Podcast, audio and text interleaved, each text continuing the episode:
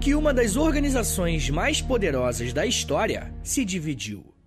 Até que ponto estudar humanas pode revolucionar toda uma época? Essas são apenas algumas das várias perguntas que podemos nos fazer quando estudamos com mais atenção o que foi a Reforma Protestante, a primeira das reformas religiosas que abalaram o mundo da Idade Moderna. Esse é mais um daqueles assuntos clássicos da história que todos nós, vez ou outra, precisamos estudar na época lá da escola, né? Porém, além de ter esse fator importante para a compreensão do passado, a reforma protestante toca em um tema que é bem delicado e pode gerar alguns problemas, né? Que é falar de religião. E nesse caso, é um problema dobrado, porque o assunto é justamente uma divisão religiosa. E sabendo que eu posso estar caminhando em um terreno mais delicado, eu quero deixar claro que o meu objetivo aqui não é tentar convencer ninguém de nada. Eu não quero falar qual lado estava mais certo do que o outro ou algo do tipo. O que a gente vai fazer aqui hoje é falar sobre a reforma protestante em uma perspectiva histórica e não religiosa. Por mais que eu precise sim falar sobre alguns conceitos religiosos. Mas, como sempre, eu vou basear o meu conteúdo em fontes e em autores confiáveis, para que você aprenda esse conteúdo da melhor forma possível. As fontes que eu usei estão na descrição do episódio. Mas enfim, gente, sem dúvidas, a reforma protestante foi um evento que transformou o mundo. E podemos afirmar isso porque é muito difícil estudarmos qualquer tema que envolva a Europa e não fale da Igreja Católica, nem que seja de uma forma indireta. Para compreendermos o tamanho do abalo da reforma protestante, é necessário entender o tamanho e a influência da Igreja Católica na Europa. Durante todo o período medieval, a Igreja se colocou como um importante elemento religioso, cultural e, por vezes, político. Eu já comentei algumas vezes que, com a queda do Império Romano, a Igreja Católica foi um dos locais de preservação da cultura que estava se perdendo com as invasões estrangeiras. Conforme a Idade Média avançava, a igreja se tornava também um importante elemento político nas alianças dos reis e dos senhores feudais. E quem resume muito bem como se deu esse processo é o historiador Léo Huberman, ao dizer que, abre aspas, nos primórdios do feudalismo, a igreja foi um elemento dinâmico e progressista. Preservou muito da cultura do Império Romano, incentivou o ensino e fundou escolas ajudou os pobres, cuidou das crianças desamparadas em seus orfanatos e construiu hospitais para os doentes. Mas há outro aspecto da questão. Enquanto os nobres dividiam suas propriedades a fim de atrair simpatizantes, a igreja adquiria mais e mais terras. Fecha aspas. Esse trecho é importante porque mostra essa dualidade em relação à igreja durante os anos. E é aquela parada, né, gente? Quando começamos a misturar política com religião, as coisas tendem a ficar um pouco mais complicadas. E não precisa ficar bravo comigo, tá? Na história da Igreja Católica, surgiu uma série de membros e figuras importantes que tentavam apontar que esse poderia ser um caminho perigoso. Eu já vou citar alguns exemplos de pessoas que passaram a apontar alguns pontos de melhoria da Igreja Católica. Mas antes eu preciso dizer que nenhuma mudança histórica acontece no vácuo. Ou seja, acontece do nada. Compreender o contexto social que a reforma protestante aconteceu é tão importante quanto compreender o fenômeno em si. Desde o século XIV e XV, a Europa estava passando por um processo que hoje chamamos de renascimento cultural. Inclusive, se esse for um tema que vocês querem ouvir, manda um comentário lá na última foto do Instagram, porque aí eu vou saber que vocês estão afim, tá? É no arroba História em Meia Hora. Bom, mas eu não vou entrar em muitos detalhes sobre o Renascimento em si, mas o que precisamos saber sobre ele é que os renascentistas buscavam um retorno ao que chamamos de Antiguidade Clássica, que é basicamente Roma e Grécia Antiga.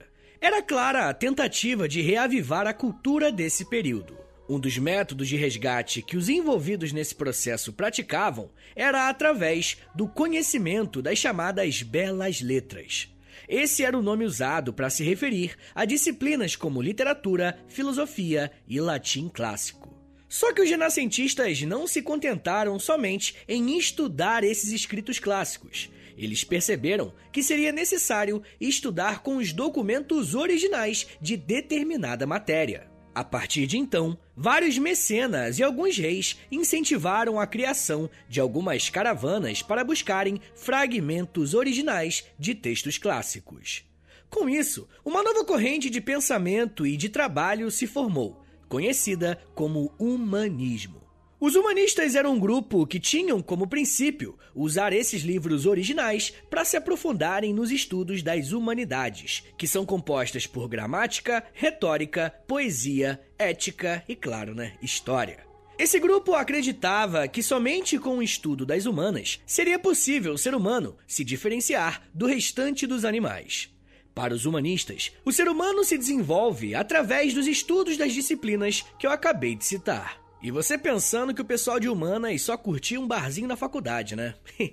Bom, mas a questão é que não foram apenas reis e mecenas que incentivaram a busca por esses documentos originais, tá? A própria Igreja Católica incentivou que essa busca fosse feita.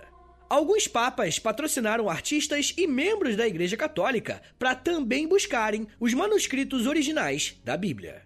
Através desses membros da Igreja foi fundado o humanismo cristão muito bem representado na figura de Erasmo de Roterdã, que foi um desses intelectuais. O historiador Carter Lindbergh vai conseguir explicar muito bem por que, que o humanismo cristão foi tão importante para o surgimento de uma reforma protestante. No meio das fontes e normas humanistas, incluíam a Escritura, que é a Bíblia, e os pais da Igreja, cujos escritos tornaram-se acessíveis por meio da recuperação e melhoria da erudição grega, hebraica e latina. Fecha aspas. Ou seja, quanto mais os humanistas se debruçavam nas línguas originais, mais eles podiam ler qual foi a intenção original dos autores dos textos, incluindo a própria Bíblia.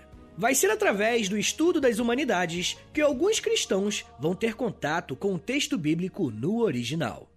E quando esses caras olharam para a realidade, viram que algumas coisas estavam erradas. Bem erradas. Quando falamos em reforma protestante, um dos primeiros nomes que vem à mente é Martinho Lutero. E isso acontece porque ele acabou sendo um dos principais personagens de mudança dentro da igreja, e suas ações representaram um marco para a história. Porém, não podemos cair no erro de achar que Lutero foi o primeiro a propor alguns pontos de melhoria. Como eu disse, várias pessoas apontaram pontos que estavam errados e outros que precisavam ser mudados. Em alguns casos, isso até gerou uma divisão na atuação dos papas. O chamado Grande Cisma, ou Cisma do Papado, foi um período entre os anos 1380 e 1417, onde três papas acreditavam que eram os legítimos líderes da igreja. E o problema é que os caras acreditavam nisso ao mesmo tempo. Internamente, a questão que mais gerava divisão e debates na Igreja Católica era um elemento conhecido como indulgências. Uma das bases do cristianismo é a ideia de que o ser humano é pecador. E por ser pecador, necessariamente precisa de alguém que o salve. Em determinado período da sua história, a Igreja Católica começou a aplicar a doutrina da indulgência, que, bem resumidamente, se tratava do perdão desses pecados.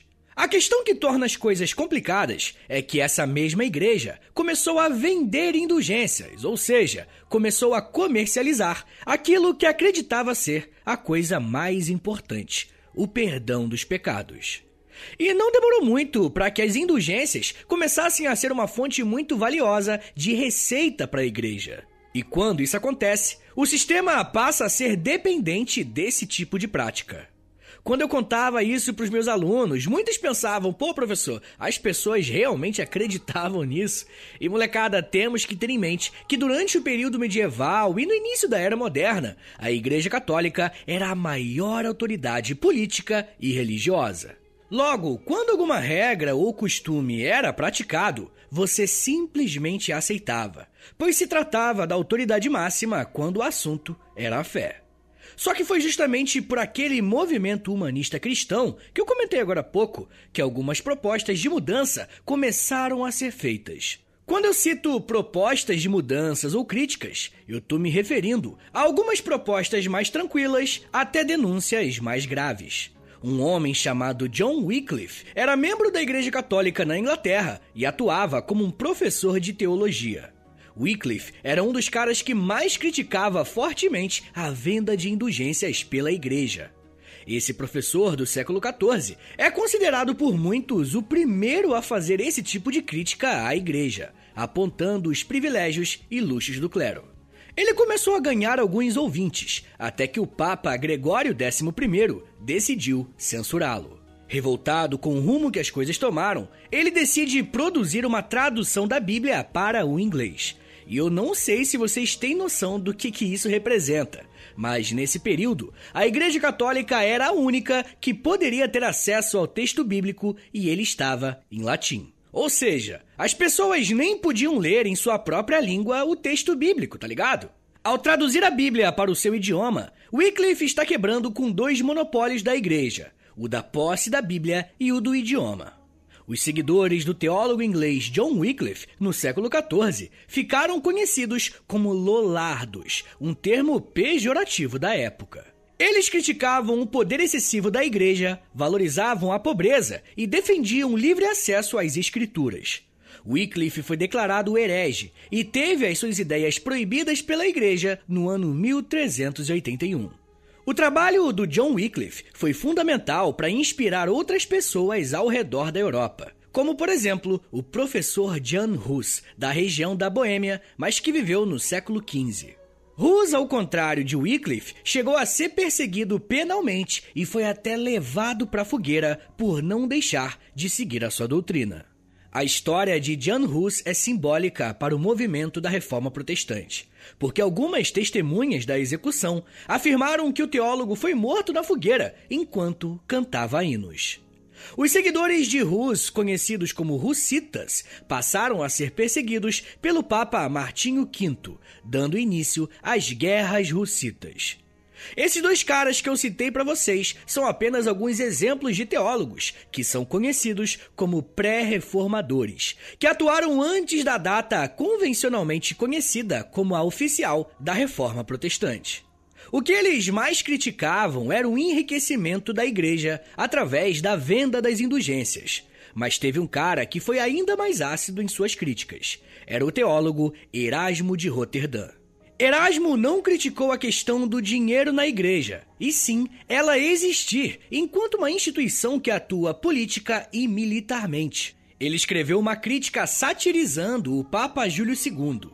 Para Erasmo, esse Papa era um líder da igreja que parecia mais um general do exército, porque o próprio Papa mantinha esforços políticos e militares para controlar os estados papais e expulsar todos os estrangeiros da Itália. Essa guerra promovida pelo Papa foi marcante ao ponto de fazer pessoas fora da igreja questionarem o que o pontífice tinha a ver com Jesus Cristo. A crítica de Erasmo dizia o seguinte, abre aspas: contempla o homem que quer ser considerado próximo ou igual a Cristo, submerso nas coisas mais sujas: dinheiro, poder, exércitos, guerras e alianças, sem mencionar vícios.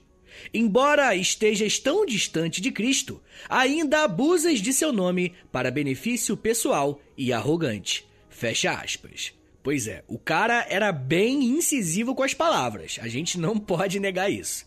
Mas enfim, gente, tendo razão nessas críticas ou não, todos esses homens foram críticos de um ponto ou outro daquilo que a Igreja Católica praticava.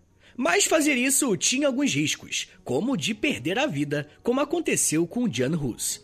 Só que depois deles veio um outro teólogo que começou a perceber que algumas coisas não estavam acontecendo da maneira que deveriam. Mas esse cara estava no lugar certo e no período certo pois além de sair com a vida após as críticas, ainda conseguiu abalar o mundo. Eu tô falando de Martinho Lutero, o famoso reformador da Igreja Católica. A gente ainda vai falar sobre as ações do Lutero e como que o protestantismo surgiu e algumas das suas vertentes também. Mas me dá um minutinho aí, tá, gente? Que daqui a pouco a gente volta e eu falo um pouco mais sobre amigos poderosos, tradução, idioma, divisão e viralização. Segura aí, que é um minutinho só.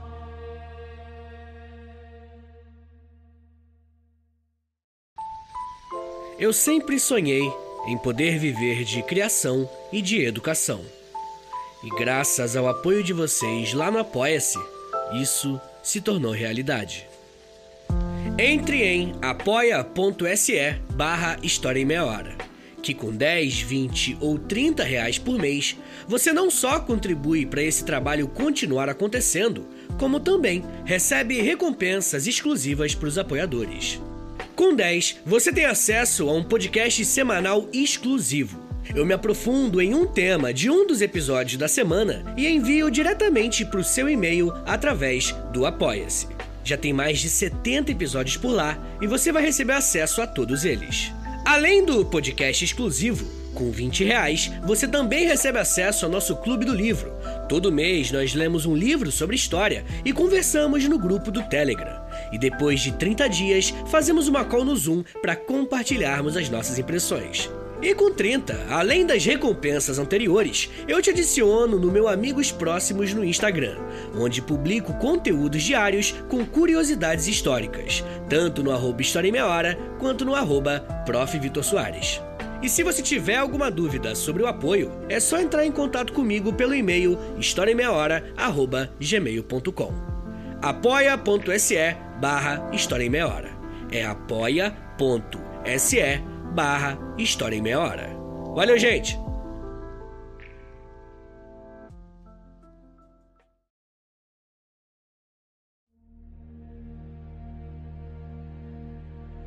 Abre aspas. Ao leitor cristão, paz e graça divina pelo Cristo.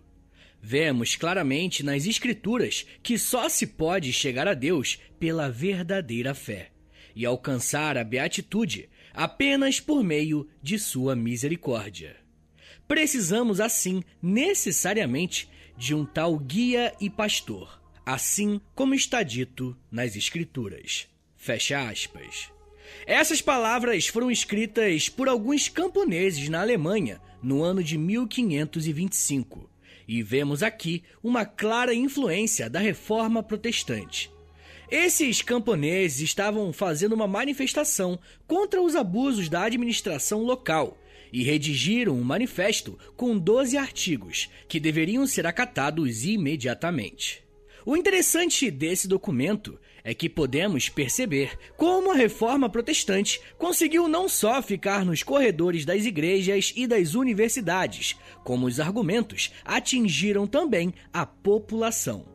Só que, para entender o tamanho do que foi a reforma protestante, temos que olhar para quais foram os eventos que desencadearam esse processo. O que eu fiz até aqui foi mostrar uma série de pré-reformadores, e eu não sei se vocês perceberam isso, mas os caras são de lugares diferentes da Europa. E por esse motivo, muitos historiadores afirmam que existiram reformas protestantes, no plural. Bom, mas esse é um debate que ainda está em aberto. O que aconteceu de fato está ligado à figura de um teólogo alemão.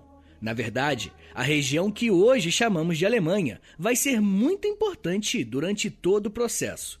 Nessa área, a relação das monarquias locais com a igreja era um pouco diferente daquilo que acontecia em outras regiões. Em alguns territórios, existia um acordo entre os reis e o Papa, onde esses reis poderiam escolher os bispos que iriam servir às suas igrejas, ou seja, quais seriam os funcionários eclesiásticos que trabalhariam mais perto do povo. Politicamente, escolher o bispo era uma forma de controlar uma determinada região. Só que na Alemanha não era assim. Era o Papa quem tomava a decisão de escolher quais seriam os funcionários da igreja que atuariam nas paróquias. E esse fato é muito importante, gente, porque ele gerou um sentimento anticlerical na elite política da região que hoje é a Alemanha. Bom, mas segura essa informação um pouquinho, porque eu quero falar agora do Martinho Lutero. Lutero nasceu na cidade de Eisleben, no Sacro Império Romano Germânico, no ano de 1483. Ele teve uma vida bem interessante e conturbada. Mas a parte que importa é o período que ele ingressou na igreja e começou a atuar como um monge. Dentro da igreja, Lutero era um professor bem respeitado, que era conhecido pela sua seriedade em relação aos assuntos da fé.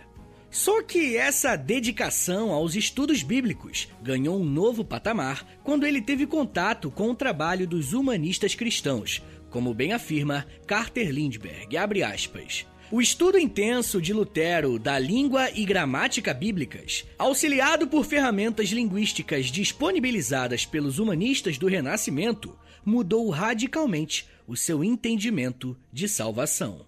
Fecha aspas. Essa parte final da citação do professor Carter é muito importante, porque o principal objeto de estudo do Lutero era justamente a salvação. Nesse período, o entendimento da Igreja Católica a respeito da salvação era que ela estava condicionada a um comportamento correto e o cumprimento de alguns sacramentos. E é por isso que era muito comum ver na Idade Média e até hoje uma ênfase muito grande nos comportamentos e na moralidade, como se isso garantisse o seu lugar no céu. Nesse sentido, Lutero acreditava que a Igreja Católica estava numa linha de que pessoas mereciam a salvação por algo que elas faziam. Mas conforme ele foi tendo contato com o texto original, mais ele foi defendendo a ideia de que a salvação eterna era um dom que Deus dava de graça mediante a fé e somente pela fé, nada mais. Pode parecer uma diferença sutil, mas muda completamente a relação que as pessoas teriam com a própria Igreja Católica. Só que o menino Lutero não parou por aí, tá? Além dessa questão da fé ser a parada que garantiria a salvação de alguém, ele passou a defender também que a Bíblia deveria ser a maior fonte de autoridade e não o Papa. Olha que doideira! Era como se ele falasse para a maior autoridade do mundo religioso que ele não deveria mais ocupar aquela posição. Podemos dizer que a situação limite para Lutero foi a visita às obras da Basílica de São Pedro, onde pôde ver com seus próprios olhos a luxuosidade e a riqueza daquele templo em comparação com a forma que a população germânica vivia. Era um contraste revoltante de acordo com Lutero. Bom, vai ser a partir dos seus estudos e dessa experiência prática que Lutero, como um acadêmico, produz um relatório contendo 95 artigos defendendo que a igreja precisava mudar ou reconhecer que estava errada. Em 31 de outubro de 1517, o alemão divulgou seu trabalho em um documento que ficou conhecido como as 95 Teses. Inclusive, essa é a data que ficou conhecida como o marco inicial da Reforma Protestante. Porém, o objetivo de Lutero com essas teses não era criar uma divisão dentro da igreja ou explodir tudo pelos ares. Ele realmente desejava que algumas coisas fossem colocadas de volta no eixo. Ele acreditava que uma reforma interna poderia ser feita, mas o que ele não esperava é que as suas ideias seriam usadas justamente para dividir a Igreja Católica. É a partir daqui que começamos a entender por que, que Lutero estava no lugar certo e no tempo certo. Quando ele escreveu esse documento, Lutero foi ajudado por uma tecnologia que tinha sido popularizada há pouco tempo: a prensa de Gutenberg. Com a criação dessa máquina, panfletos e livros poderiam ser feitos, copiados e distribuídos com muito mais facilidade e rapidez e para muito mais pessoas. Foi uma das primeiras vezes que uma ideia meio que viralizou, tá ligado? As 95 teses de Lutero foram copiadas e divulgadas por diversos lugares da Europa, fazendo com que essas ideias se espalhassem muito. Mas a fama tem pontos positivos, mas tem muitos pontos negativos também. O podcast está crescendo e eu tô começando a conhecer isso. Não demorou muito para que toda essa exposição trouxesse algumas dificuldades para Lutero. Como nós vimos nesse episódio, o Papa e a Igreja Católica em geral eram um grupo muito poderoso. E querendo ou não, as ideias de Lutero atacavam diretamente a autoridade do Papa e isso poderia ser usado politicamente. E aí você deve estar se perguntando por que, que o Lutero não foi morto como o Jan Hus, né? Porque o Jan Hus criticou a igreja e foi levado para a fogueira. E aqui, gente, agora, para responder a sua pergunta, entra o segundo motivo do porquê que o Lutero nasceu na época certa. Como eu falei, as ideias do Lutero criticavam a igreja, né? Atacavam a autoridade do Papa e da igreja Então adivinha, os reis locais que desejavam aumentar o seu poder, principalmente aqueles lá da região da Alemanha, decidiram apoiar Martinho Lutero. A época da reforma protestante aconteceu no início de um movimento nacionalista e de formação de algumas nações, e ter poder político era muito importante para os reis. A questão é que a popularidade de Lutero se tornou um problema para a igreja. Eles tinham que fazer algo com ele antes que esse tipo de comportamento se espalhasse. Foi então que em 1518 o Martinho Lutero começou a ser investigado e um processo contra ele foi iniciado para tentar acalmar os ânimos entre Martinho Lutero e o Papa Leão X. E quando eu digo que as coisas estavam tensas, eu tô falando sério. Em 1520, o Papa enviou para Lutero um documento que chamamos de Bula Papal, afirmando que o professor teria que retirar as suas acusações e teses. Caso isso não fosse feito, ele seria excomungado. E adivinha o que, que Lutero fez? Ele pegou um grupo de alunos, ele foi para uma praça pública e então rasgou e em seguida queimou o documento emitido pelo Papa.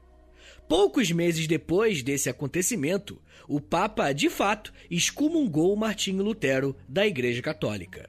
E para quem não sabe, excomungar é expulsar. Em 1521, o imperador do Sacro Império Romano Germânico, Carlos V, entrou na jogada e convocou uma audiência para que Lutero pudesse se retratar e ser reintegrado à igreja. Esse encontro é conhecido como Dieta de Worms. De acordo com o protocolo, Lutero foi convidado para dizer que as suas teses estão erradas e que ele voltaria à obediência do Papa. Porém, foi nesse encontro que ele não só reafirma tudo que já escreveu, como confronta o Papa mais uma vez, dizendo o seguinte, aspas: a não ser que eu esteja convencido pelo testemunho das Escrituras ou pela razão clara, sou obrigado pelas Escrituras que citei e minha consciência é cativa da palavra de Deus.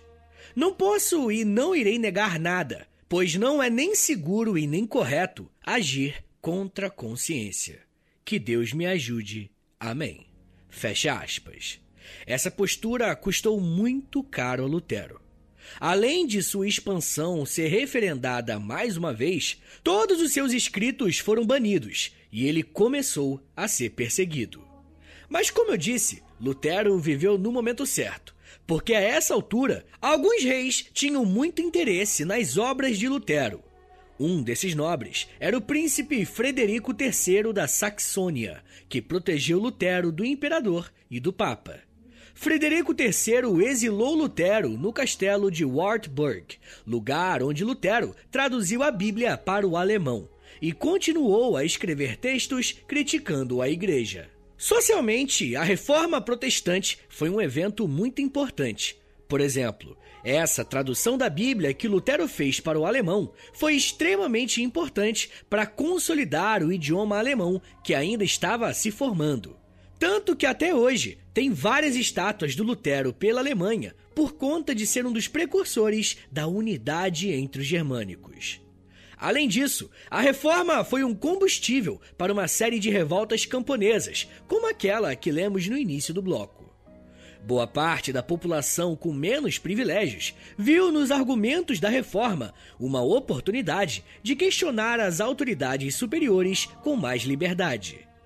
Politicamente, a reforma protestante foi um dos pilares da criação de alguns estados nacionais, que deram mais poder aos reis locais em relação à igreja.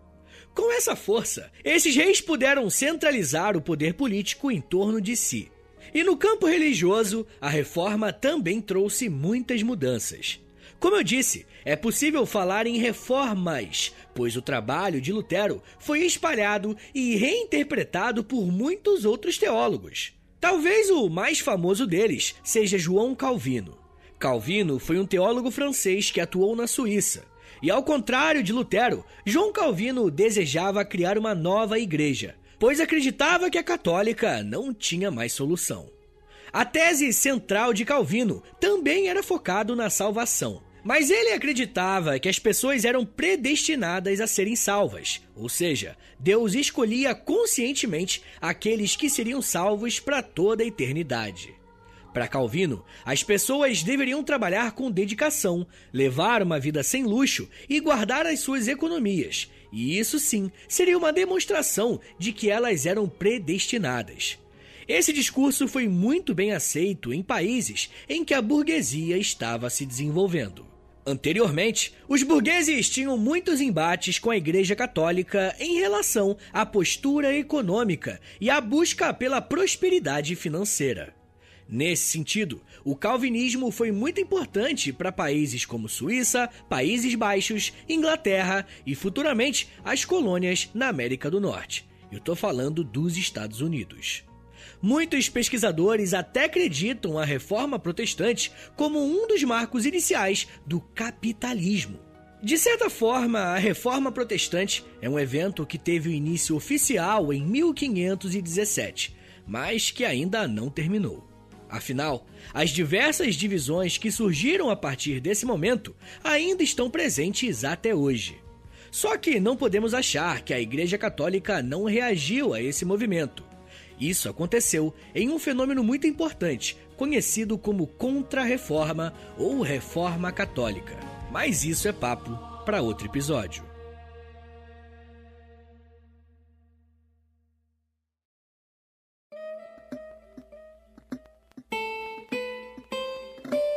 Senhores, muito obrigado por terem vindo até aqui. Meu nome é Vitor Soares, eu sou professor de História e você acabou de ouvir o História em Meia Hora. Eu adoro falar de religião, tá? Até movimentos históricos que englobam religião, né? Como a reforma, mas eu sei que pode gerar algumas discordâncias. Eu tentei focar na parte histórica, mas vocês sabem como é que é a internet, né? Sempre tem discussão, a galera sempre acha algo para reclamar. Então, pô, me dá uma proteção, me ajuda, passa o paninho aí pro tio e compartilha esse episódio, por favor, tá? Você pode postar lá nos stories do Instagram, e aí você me marca no arroba História Meia Hora, ou você pode postar também lá no Twitter, e me marca no H30podcast. Mas rapaziada, não se esqueça, a melhor forma de você ajudar o História Meia Hora a continuar rolando, a continuar de pé por muitos anos ainda, é você assinando o nosso Apoia-se, beleza? apoia.se barra História em Meia Hora. Mas muita gente me pediu para eu fazer um Pix, então anota aí, né? Porque às vezes a pessoa, sei lá, né, consegue dar uma moralzinha isolada, não, não recebe salário bonitinho todo mês, e aí não consegue calcular, né? Então, pô, fica aí, anota meu Pix, que também é meu contato. Tá, então se você quiser falar comigo também, é só você mandar o Pix ou mandar e-mail para historiaemmeiahora@gmail.com.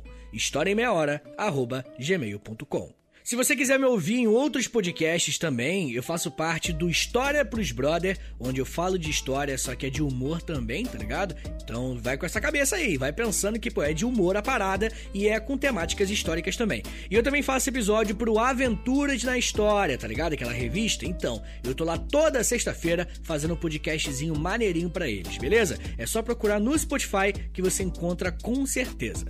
E é isso, gente. Me siga nas redes sociais, é arroba Soares no Twitter, no Instagram e no TikTok, tá? Tô fazendo videozinho no TikTok todo dia no arroba Soares, sempre com temática histórica, obviamente, tá bom, gente? Bati o dedo aqui no teclado.